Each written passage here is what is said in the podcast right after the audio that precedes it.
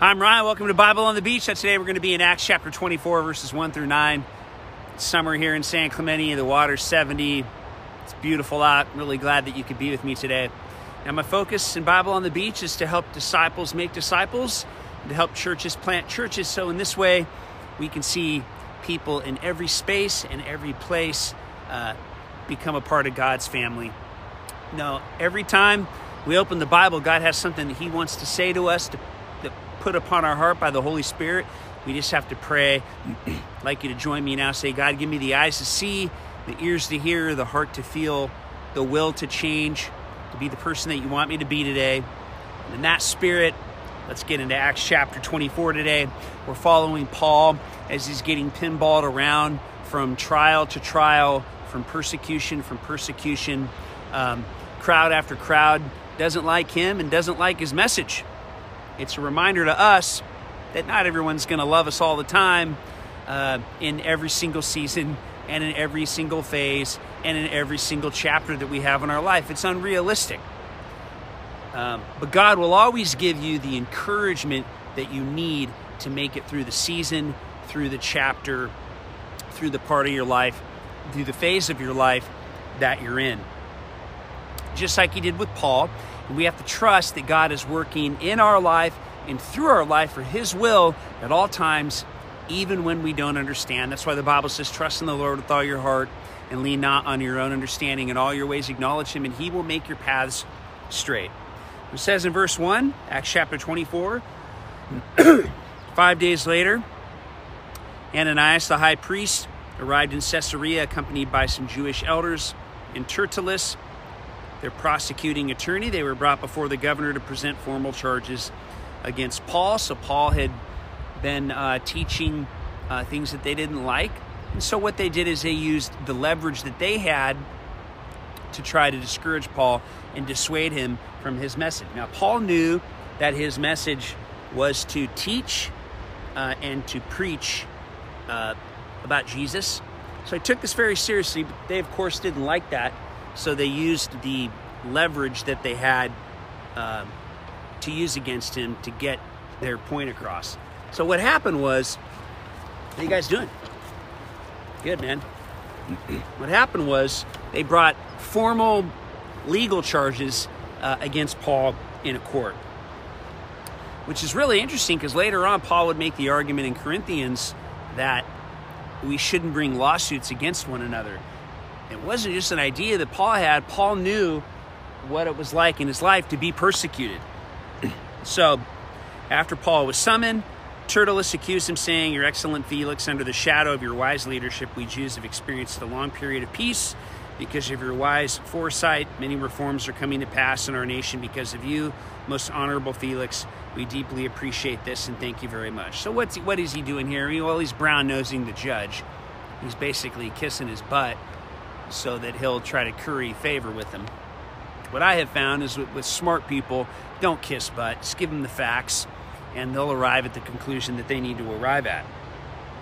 He says, So that I won't weary you with a lengthy presentation, I beg you to hear our brief summary with our customary graciousness. We have found that was a flat out lie. They weren't customarily gracious, they were situationally gracious. There's a difference. If they were customarily gracious, they would have been a lot more gracious to Paul. They weren't gracious to Paul. They were situationally gracious in the situations that benefited them. He says, For we have found this man to be a contagious plague. That's not a very nice thing to say.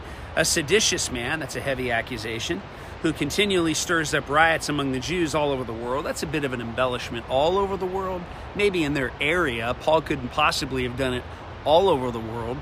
But, you know, when people are wrapped up in what they want to say, they do engage in hyperbole and slander along the way. he says that uh, he's become a ringleader in a sect known as the Nazarenes. He's even attempted to desecrate our temple, which is why we had him arrested. Now, Paul wasn't attempting to desecrate their temple.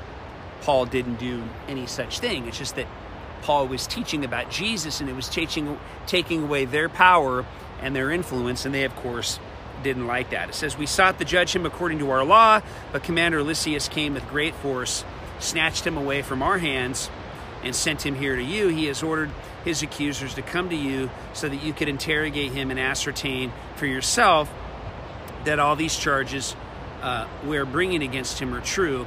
All the joys, all the Jews present joined in the verbal attack, saying, Yes, it's true.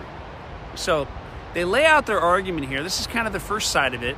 And now we're going to get into the second side of it Paul's defense. Verse 10. Now the governor motioned that it was Paul's turn to speak, and so he began to answer the accusations one at a time. He says, Because I know that you have been a judge over this nation for many years, I gladly respond to my defense. You can easily verify that about 12 days ago, I went to Jerusalem to worship. No one found me arguing with anyone or causing trouble among the people in the synagogues or in the temple or anywhere in the city. These are completely unable to prove these accusations that they make against me. But I do confess to you, I worship the God of our Jewish ancestors as a follower of the way, which they call a sect, for I believe everything that is written in the law and the prophets. And my hope is in God, the same hope that even my accusers have embraced, the hope of a resurrection from the dead, both the righteous and the unrighteous. That's why I seek with all my heart to have a clean conscience towards God and others. So Paul's saying, I'm just trying to follow God and have a clean conscience. And that's the goal in our life to follow God sincerely and to always have a clean conscience. In fact, you might want to even pray right now hey, God, is there anything in my life that I'm doing wrong that doesn't line up with what you want? And then God will show you, and you can quickly repent and you can get on with your day. now, he says, after being away from Jerusalem for sev- several years, I returned to bring my people gifts for the poor. I was in the temple, ritually purified and presenting my offering to God when they seized me. I had no noisy crowd around me. I wasn't causing trouble or making any kind of disturbance whatsoever. It was a group of Jews from Western Turkey who were being unruly. They were the ones that should be here now to bring their charges if you have anything against me. Or at least these men standing before me should clearly state what crime they found me guilty of when I stood before the Jewish Supreme Council, unless it's the one thing I passionately spoke about when I was among them. I'm on trial today only because of my belief in the resurrection of the dead.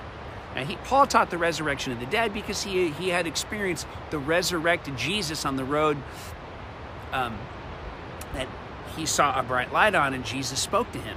So, of course, he was testifying about what God had done in his life.